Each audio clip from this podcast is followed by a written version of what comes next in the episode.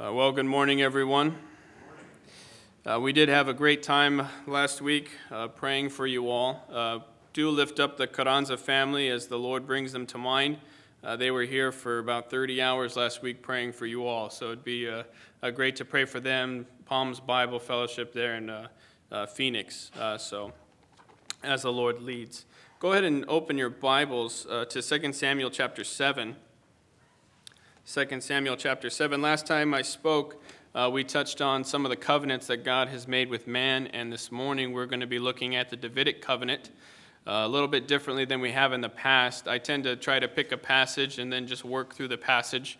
Uh, we're going to be going through a number of passages uh, today just to kind of show how God has given a covenant and then it narrows down, narrows down that it may be more clearer uh, what the fulfillment of that covenant is going to be and we're going to see that it's a fulfillment in the Lord Jesus Christ. And so, uh, when the Lord came, how narrow the pool was of the people that could actually fulfill this covenant. And uh, we'll be looking at how God has uh, explained to us truly the meaning of, of the gospel uh, using the covenant that God has made with David as an example. So, Lord willing, I didn't normally have a very good time frame of how long a message is going to take. I'm not sure this morning we could blaze through, and if we blaze through and we finish early, then we go home early. If we get to 12 o'clock, then we'll cut it off there. We'll pick up next time, Lord willing. So no, no fear this morning. We'll, we'll, everything will be all right. Um, so, in, in, just introducing this uh, topic again of covenants, uh, last time we looked at a covenant needs a covenant initiator, a covenant recipient, promises. What were the promises given? We need to see those are the three main things every covenant will have. After that, we're going to look and see if there's terms and conditions for the covenant to be fulfilled. Uh, we're going to take a look at the setting. How was this covenant delivered? In what setting was it given? Was there a mediator? Meaning, did somebody, did God speak directly to this individual, or did somebody, uh, did God use somebody to speak through to the individual that they're making a covenant with? And we're going to take a look and see if there's a sign, a covenant sign given. Uh, remember in the past, the Noahic covenant has the sign of uh, the rainbow, the Abrahamic, the sign of circumcision. Uh, the law had the Sabbath. Uh, those are signs that God has given that it would be a remembrance um, before. And so we're going to be looking at the Davidic covenant, but before we get into the passage, we're just going to kind of touch base on what's going on in the life of David.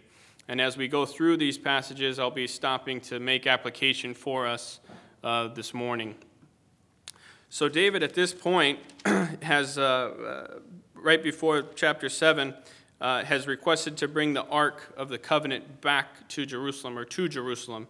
Uh, the kingdom capital had been moved and is now in Jerusalem, and David was there and the Ark was not, and so he was going to bring it back. And we remember that when he went to bring it back, uh, he didn't consult the Lord, he didn't look at how the proper way was to be carried, and he built a cart and carried it on a cart.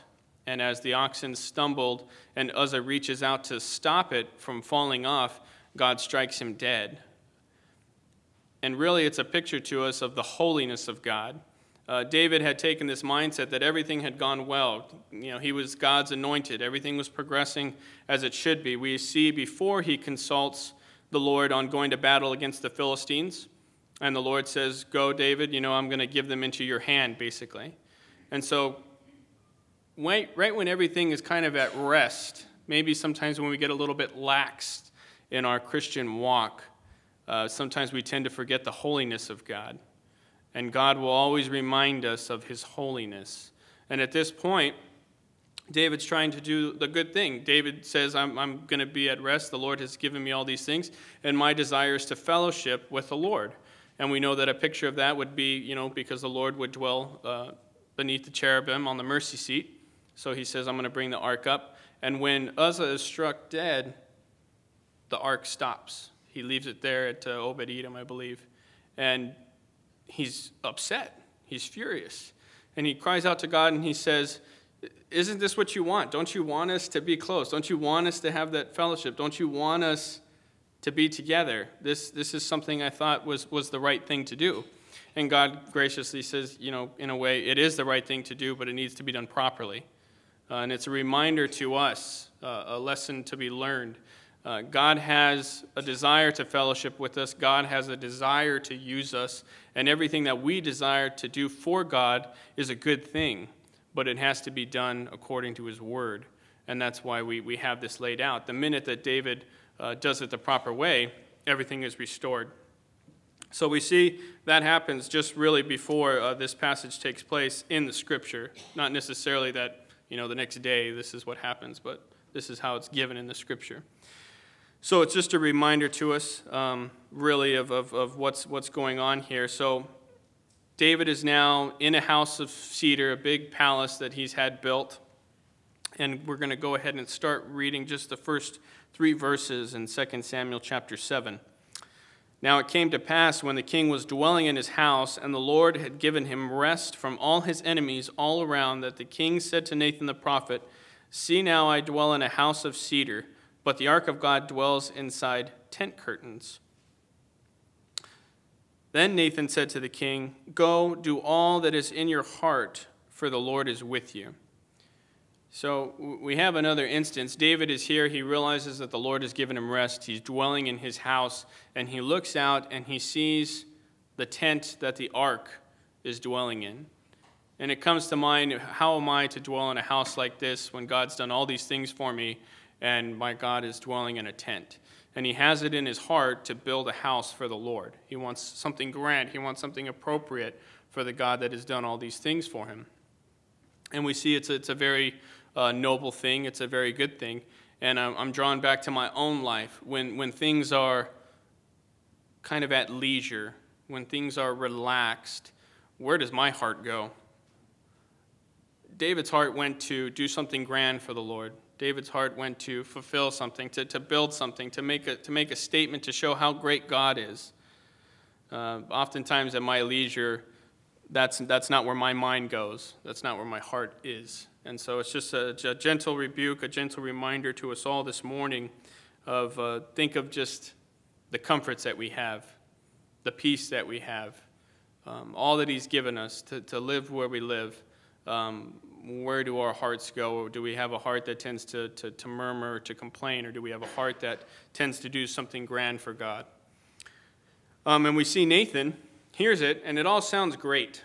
This, this, is, this is good. You know, hey, go and do it, you know, and the Lord be with you. Um, and sometimes we have that tendency. Uh, you know, can't see anything wrong with it scripturally. Uh, it sounds like a, a, great thing to do for the Lord, you know, yes, go ahead and, and do it. And we see that it's almost starting a pattern where when things are at peace, when everything's kind of quiet on the front, um, they, they don't consult the Lord as often. They're not going back to Him and asking. Uh, we see when there's, when there's wars to be fought, when there's danger all around, uh, everyone's there asking of the Lord. Uh, but the minute God gives rest, then all of a sudden uh, the asking kind of stops, the communion kind of stops. So we have here Nathan speaks out Go do all that is in your heart. We're going to pick up reading, I guess, in verse 4. But it happened that night that the Lord of the Lord came to Nathan, saying, Go and tell my servant David, Thus says the Lord, Would you build a house for me to dwell in? For I have not dwelt in a house since the time that I brought the children of Israel up from Egypt, even to this day, but have moved about in a tent and in a tabernacle. Wherever I have, I have moved about with all the children of Israel, have I ever spoken a word to anyone from the tribes of Israel whom I commanded to shepherd my people Israel, saying, Why have you not built me a house of cedar? Now, therefore, thus shall you say to my servant David, Thus says the Lord of hosts, I took you from the sheepfold from following the sheep to be ruler over my people, over Israel. Uh, interesting, I've, I've, when I was looking over this word ruler, a lot of times they, in the books that I read, they tell me it could be interpreted as a, as a prince, not necessarily as a king, but as a prince which makes actually a lot more sense um, in the light of things. So, to be a prince over my people Israel. And I have been with you wherever you have gone, and have cut off all your enemies from before you, and have made you a great name, like the name of the great men who are on the earth. Moreover, I will appoint a place for my people Israel, and will plant them, that they may dwell in a place of their own, and move no more. Nor shall the sons of wickedness oppress them any more as previously since the time I commanded judges to be over my people Israel and have caused you to rest from all your enemies, also the Lord tells you that he will make you a house. When your days are fulfilled and you rest with your fathers, I will set up your seed after you, who will come from your body, and I will establish his kingdom. He shall build a house for my name, and I will establish the throne of his kingdom forever. I will be his father, and he shall be my son. If he commits iniquity, I will chasten him with the rod of men and with the blows of the sons of men. But my mercy shall not depart from him, as I took it from Saul, whom I removed from before you. And your house and your kingdom shall be established forever before you. Your throne shall be established forever. According to all these words and according to all this vision, so Nathan spoke to David. So Nathan comes. Uh, we, we find it, it's interesting that that night the Lord speaks to Nathan. Uh, it wasn't something that could wait because David was the man that probably had in his heart he would have probably started that very next day, getting everything ready to go. But we see that uh, as God speaks to Nathan, he doesn't come back and rebuke David for this attitude. He doesn't say, you know, um, kind of, how dare you in any way, but he does correct David. And what, what's hard for David to see at this time is that God has a plan in the history of men, and he's going to develop this plan. And David is going to be a type, and what he doesn't know is that Solomon is actually going to be a type of, of the Lord Jesus Christ. And so what we have here is Nathan comes and basically tells David, You won't be building a house for the Lord. Your son is going to build a house for the Lord. And we're going to give the honor to him, and that's how it's going to go. But let me tell you what I'm going to do for you, David. I'm going to make you a house or a dynasty. I'm going to make you a dynasty. And I will promise basically that your seed will sit on the throne and his will be an everlasting kingdom. The other thing that we see this morning, we sung Amazing Grace. Uh, and, and really, what the Davidic covenant emphasizes most is the mercy of God. Uh, so we, we heard the grace of God, the giving of something we did not deserve. Um, the mercy of God is, is withholding a punishment that we do deserve. And the Davidic covenant is going to be a very, very clear picture of the mercy of God. And that's what we're going to be going through to see throughout the scripture as we continue this morning. So we have here in verse 15, let's see, it says, But my mercy shall not depart from him, as I took it from Saul, whom I removed from before you, and your house and your kingdom shall be established forever before you. Your throne shall be established forever. it's interesting to, to keep in mind the word that's uh, used here as far as the promise given. Uh, he says David to David that his seed will sit on the throne. Uh, we're going to see later on with Solomon, uh, the throne is promised to Solomon, but it's not promised that his seed will sit on the throne. So we're going to trace that through the scriptures and how that all works out later on. But to David, it's promised his seed.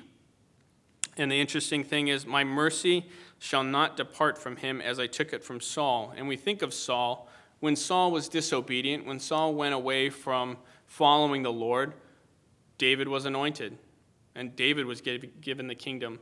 And Saul's dynasty stopped at him. Uh, it didn't even get to Jonathan, his son, even though Jonathan was a, a servant of God. He was one that followed the Lord. So the interesting thing is, is God's making a point here. Uh, I've dealt with Saul according to what is proper, according to what is righteous, according to what is just. That when he was disobedient, I took the kingdom from him, and now I'm giving it to you, David. But what he's telling David is, But I will not take it from you, like I took it from Saul.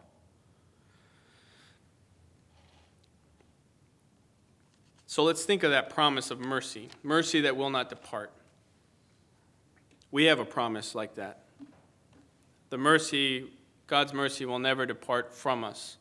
Um, God has judged his Son, our Lord Jesus Christ, and because of his punishment, we have been shown mercy.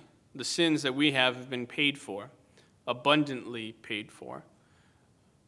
So, what attitude does that give us now?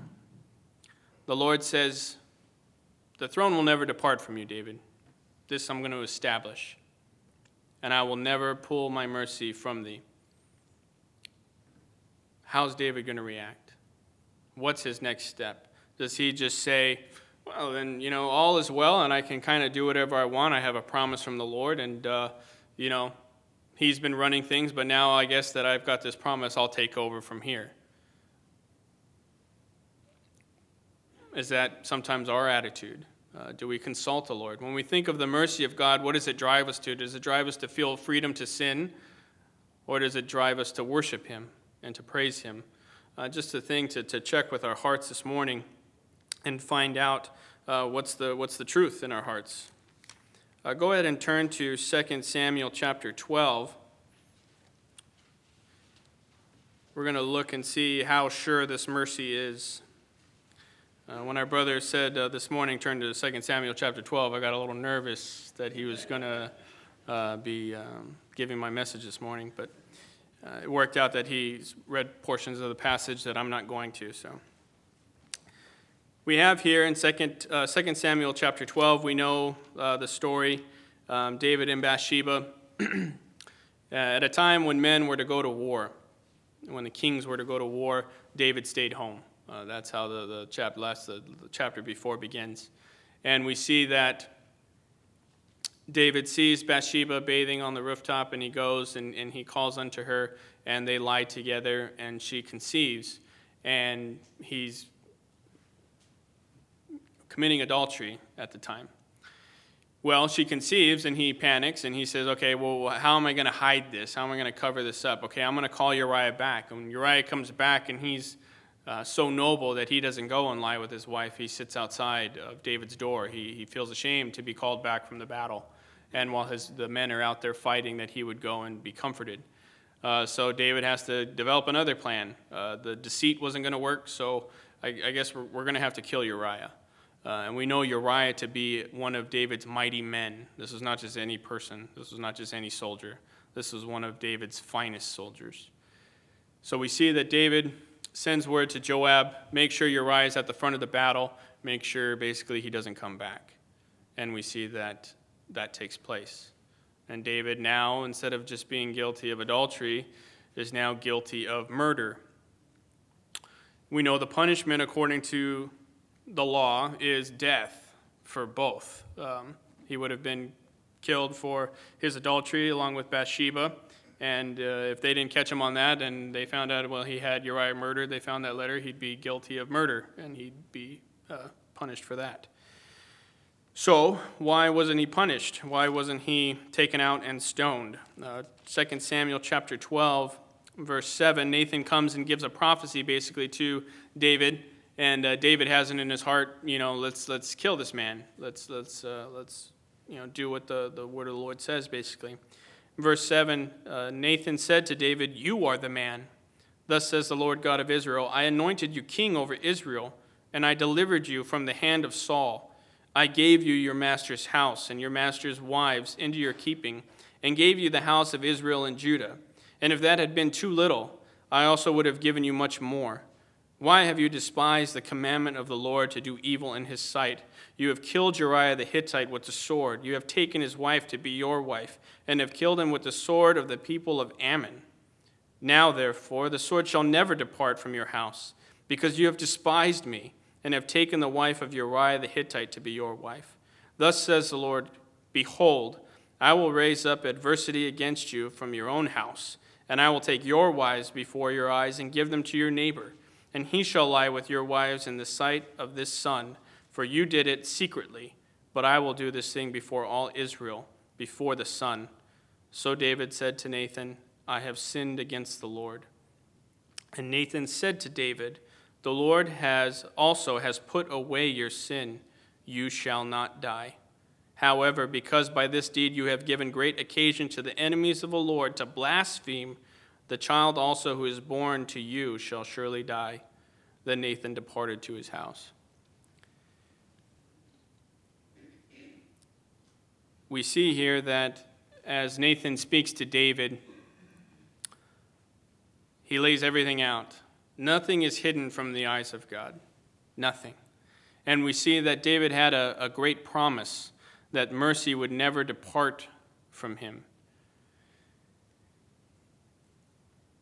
We will never be judged for sin. We will never be condemned for sin. That condemnation was placed on the Lord Jesus Christ, and we are free. We are free people, free from sin, free from hell, free from judgment. But there is consequences for the sin that we commit. We cannot choose our consequences. We see here that David is guilty, guilty, guilty, guilty. And we see that the, the punishment is withheld. You shall not die. But there is a consequence. We know that uh, David's family is not the, the most uh, uh, picturesque group. Uh, we know that four of his sons will die prematurely. Um, some will try to usurp the throne from him. Uh, it's just a, he had a hard family life. Um, and then from this point on, uh, there's battles. There's times when he's kind of kicked out of his own kingdom, and things don't go as well as we'd, we'd hope. Looking at the promise that God gave in chapter 7, you would think, well, how does this take place?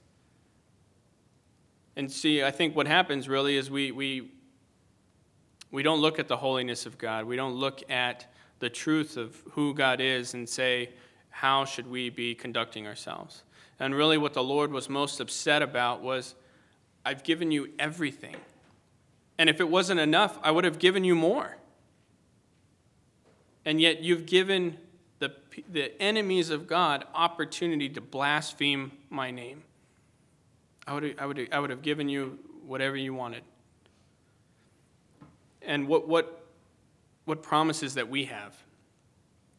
He promises that if we ask anything in His name, it shall be given to us um, the grace that we have to be able to, to come into his presence, to worship him freely, to not have to have a priest, to not have to go through these sacrifice and rituals, to be able to minister to the heart of God as priest before him.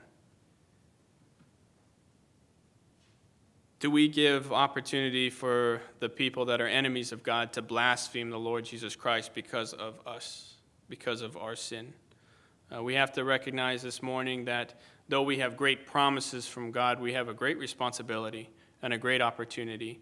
And it's a reminder to us that knowing the scriptures, knowing what we should do, are we obedient? Are we willing even to be obedient? And to remember, it, though it has no defect punishment to us, there is grave consequences. I try to think of things along the way of, of, of my wife and I. Uh, I love my wife.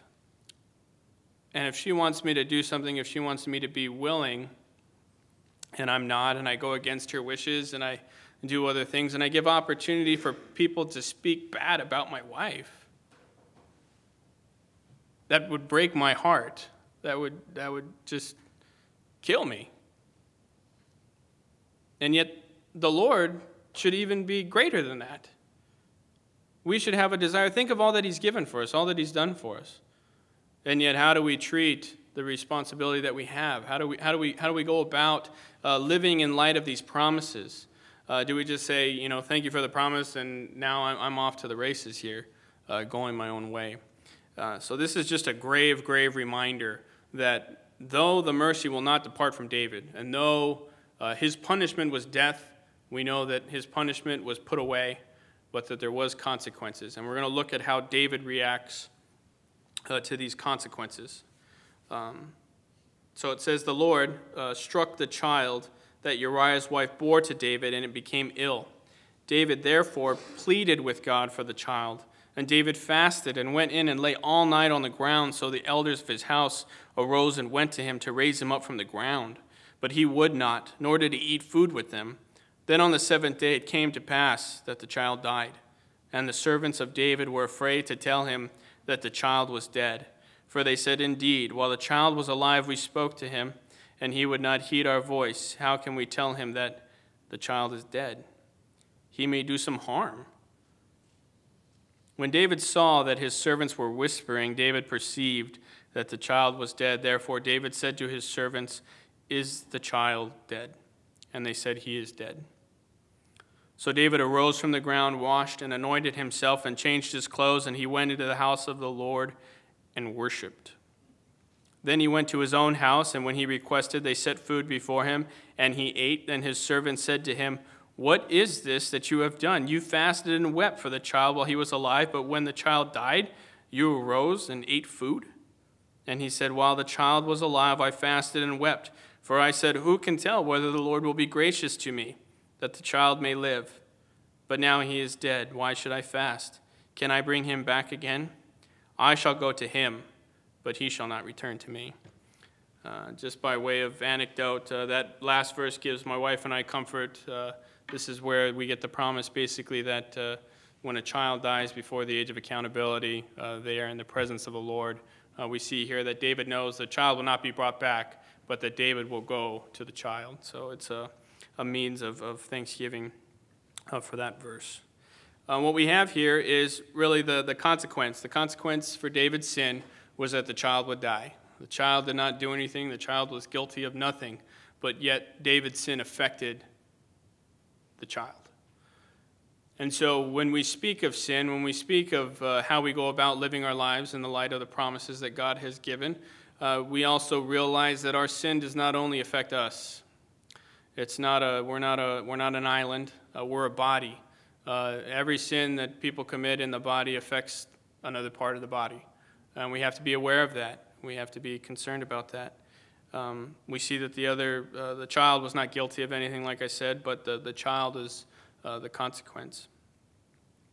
We have also here uh, David going in before the Lord and uh, praying and fasting. The Lord had given word that the child would die. Um, but David, praying that the Lord would be gracious, uh, goes in and decides to pray before the Lord and fast we see that the child does die, and David rises up and washes himself and goes into the house of the Lord and worships the Lord. Um, oftentimes, it seems like the attitude of the saints is we, we, we do a wrong, we commit a sin, we're being judged for it, and we pray, you know, Lord, remove this, uh, this consequence, remove this from us. And uh, when it doesn't happen, we're upset. and we get a little angry, and we think, well, you know, the Lord should have just, you know, let me do it. Just, you know, kind of giving me a break here. Um, but we have to always realize that the Lord is worthy of worship, no matter what the circumstances. Uh, these are grave circumstances. I couldn't imagine this. I remember bringing uh, my son home and the first week, getting through the first week, and uh, and everything was good, and you're kind of like, oh yeah, we, we made it a week, like you know we, we did it, and uh, realizing, wow, that was only one week. We got a long we got a long road ahead. But I cannot imagine spending that first week uh, in the state that David did, with the baby being ill, and just praying before the Lord and praying before the Lord, knowing that the word of the Lord said that the baby would die, and just praying against it, praying against it, praying against it. So we see that the Lord was, was merciful to David, uh, but at this point in time, the Lord was not gracious to David. He did not give the life of the son. So it's another thing to remember that once a consequence comes, it's not God's fault, it's our fault. We committed the sin. God didn't do anything. God was willing to bless, to abundantly pardon. And we went and sinned before Him, and then we get upset when a consequence comes.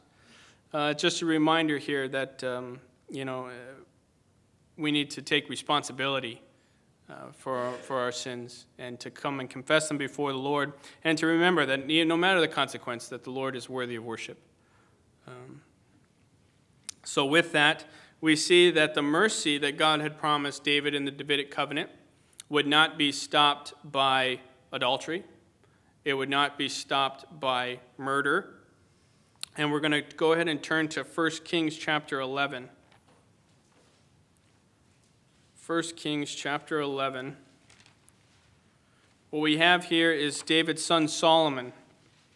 David's son Solomon has risen up. He has built the house of the Lord. Um, the Lord had given him peace and prosperity. Uh, he was reigning uh, in a miraculous way. And as he continued to reign, he continued to take more wives and more wives and more wives and was taken into uh, idolatry uh, at times. And so we have here, uh, we're going to go ahead and pick up in verse 30, basically. Um, at this point in time, the prophecy is going to be made that uh, the kingdom is going to be, in a way, taken from Solomon, not the throne, but parts of the, the, the tribes are going to be taken away because of his uh, disobedience. So we have here verse 30 Then Ahijah took hold of the new garment that was on him and tore it into 12 pieces. And he said to Jeroboam, Take for yourself ten pieces, for thus says the Lord, the God of Israel Behold, I will tear the kingdom out of the hand of Solomon, and will give ten tribes to you. But he shall have one tribe for the sake of my servant David, and for the sake of Jerusalem, the city which I have chosen out of all the tribes of Israel, because they have forsaken me and worshipped Ashtaroth, the goddess of the Sidonians, Chemosh, the god of the Moabites, Milcom, the god of the people of Ammon, and have not walked in my ways to do what is right in my eyes, and keep my statutes and my judgments, as did his father David.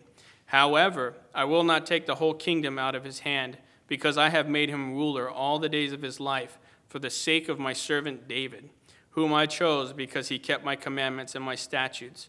But I will take the kingdom out of his son's hand and give it to you, ten tribes, and to his son I will give you give one tribe, that my servant David may always have a lamp before me in Jerusalem, the city which I have chosen for myself to put my name there. So I will take you, and you shall reign over all your heart desires, and you shall be king over Israel. Then it shall be, if you heed all that I command you, walk in my ways, and do what is right in my sight, to keep my statutes and my commandments as my servant David did, then I will be with you and build you for you an enduring house as I built for David, and will give Israel to you. And I will afflict the descendants of David because of this, but not forever. Solomon therefore sought to kill Jeroboam, but Jeroboam arose and fled to Egypt, to Shishak, king of Egypt, and was in Egypt until the death of Solomon. So, because of Solomon's disobedience, we have basically the Lord coming to Jeroboam and saying, I'm going to take 10 tribes out of the kingdom, and I'm going to give them to you, Jeroboam. And if you notice, the promise that God makes Jeroboam is similar to the promise that he makes with David. What's, what's the big difference between the, the promises that God makes with David and the promises that God makes with Jeroboam? He's going to build him a house. He's going to give him a throne. He's going to give him a dynasty. He's going to do all these things, give him whatever his heart desires to rule over. If, if he keeps the commandments, if he walks in the way of the Lord. That's a big if. Uh, Jeroboam's family and dynasty was, I believe, just over 20 years, um, and it was done. The promises were nil, didn't, didn't come to, to pass.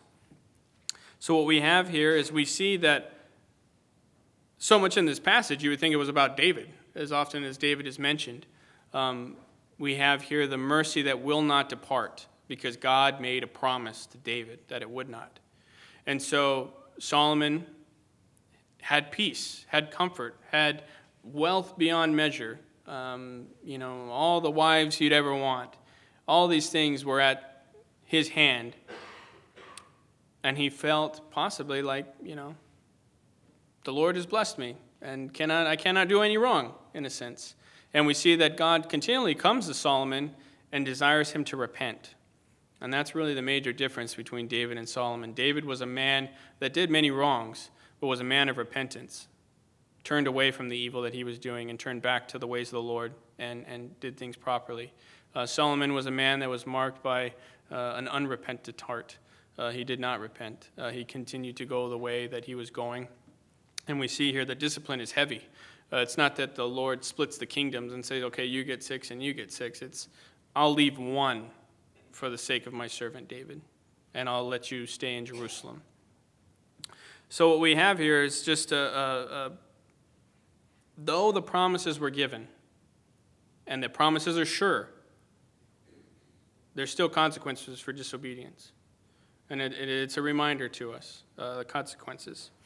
Um, so go ahead and turn to, let's see.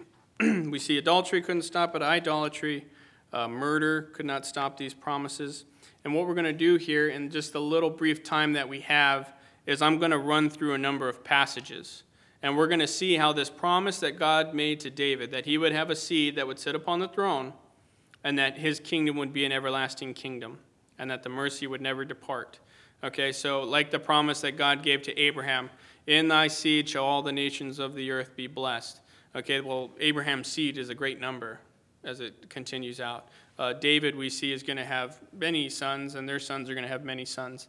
And so, how are we going to know who the one is that is that this promise applies to when he comes? How are we going to know? So you don't have to flip with me. Um, it, we're just we're not going to be uh, really going through expositorially. We're just going to be looking at these passages and moving on to the next. Uh, the first one's in Isaiah chapter seven. Chapter 7, it says in verse 13 Then he said, Hear now, O house of David, is it a small thing for you to weary men, but will you weary my God also? Therefore, the Lord himself will give you a sign. Behold, the virgin shall conceive and bear a son and shall call his name Emmanuel. So we see that this uh, house of David, that it's going to be a virgin born son. Isaiah chapter 9 and verse 6 uh, For unto us a child is born, unto us a son is given, and the government will be upon his shoulder, and his name will be called Wonderful, Counselor, Mighty God, Everlasting Father, Prince of Peace. Of the increase of his government and peace there will be no end upon the throne of David and over his kingdom, to order it and establish it with judgment and justice from the time forward, even forever. The zeal of the Lord of hosts will perform this. Isaiah chapter 11.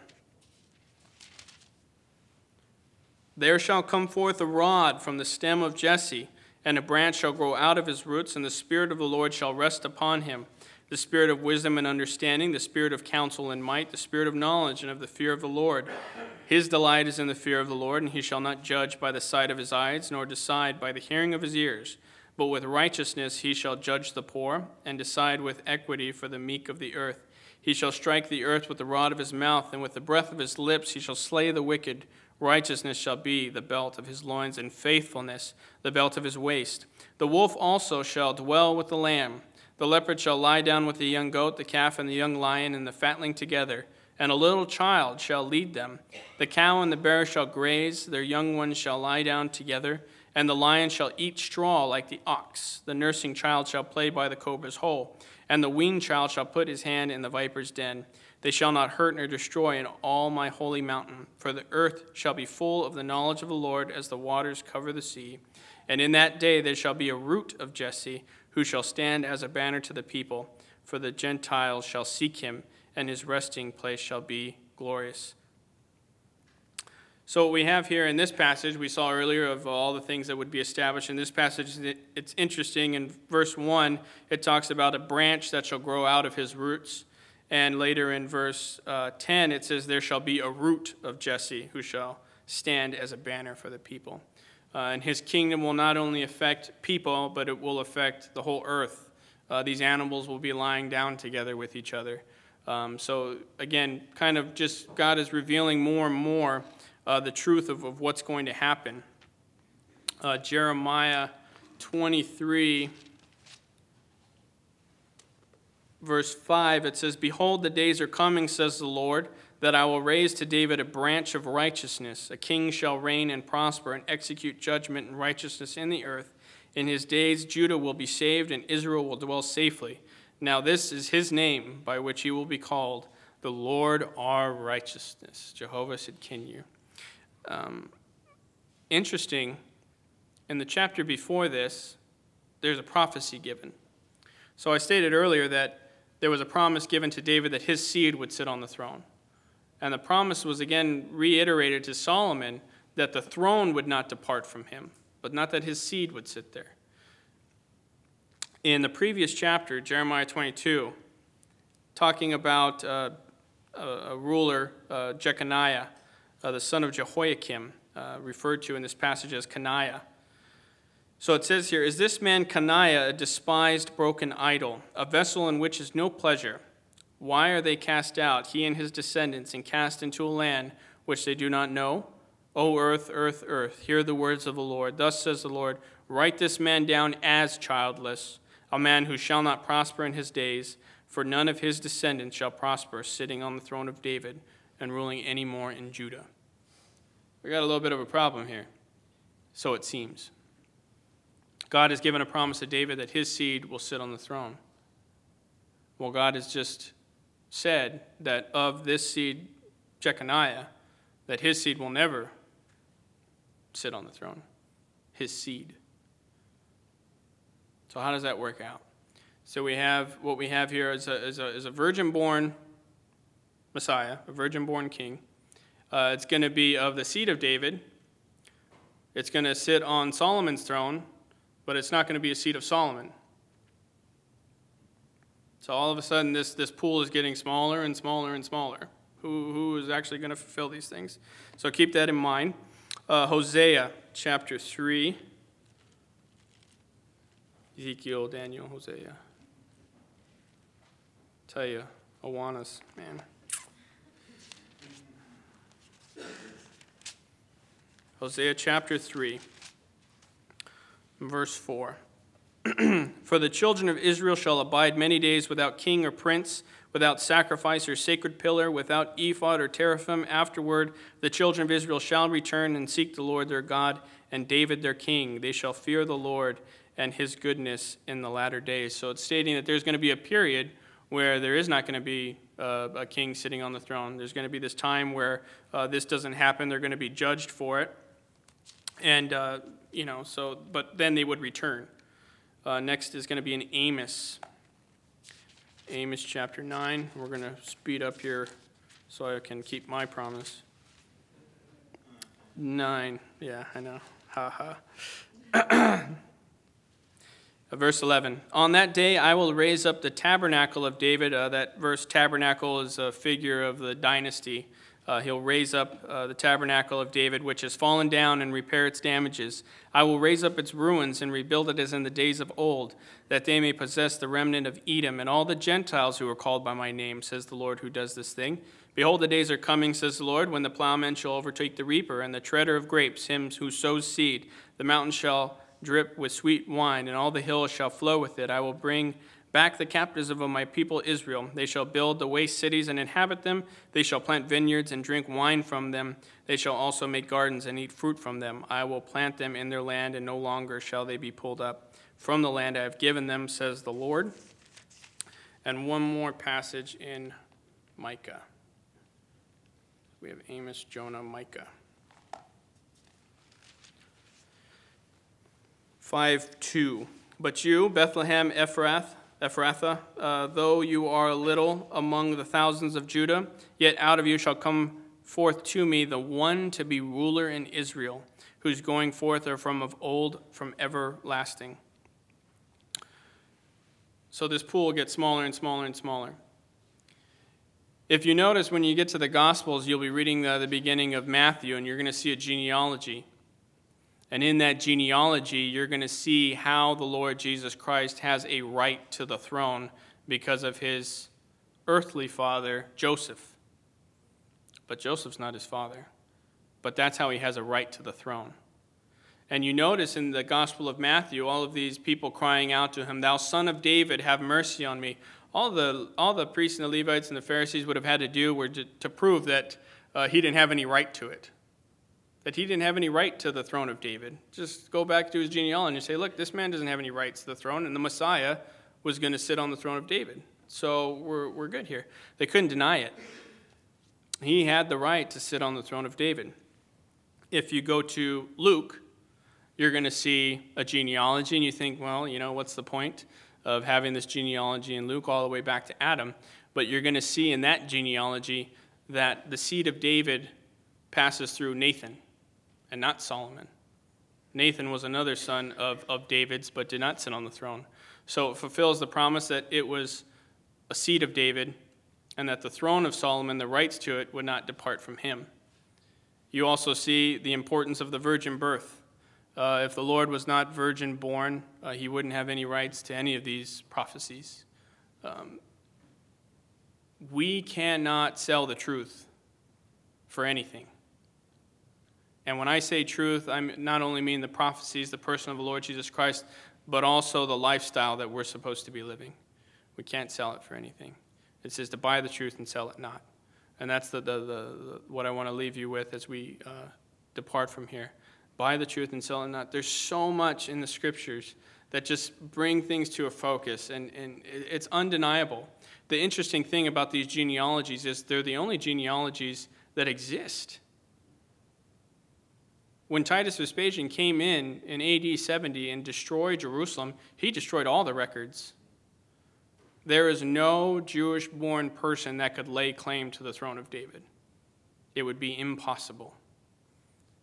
So you, you have all of these prophecies given that, that when the Messiah came, when the Lord Jesus Christ came, it should have been just a blaring, flashing sign the Messiah is here, the Messiah is here.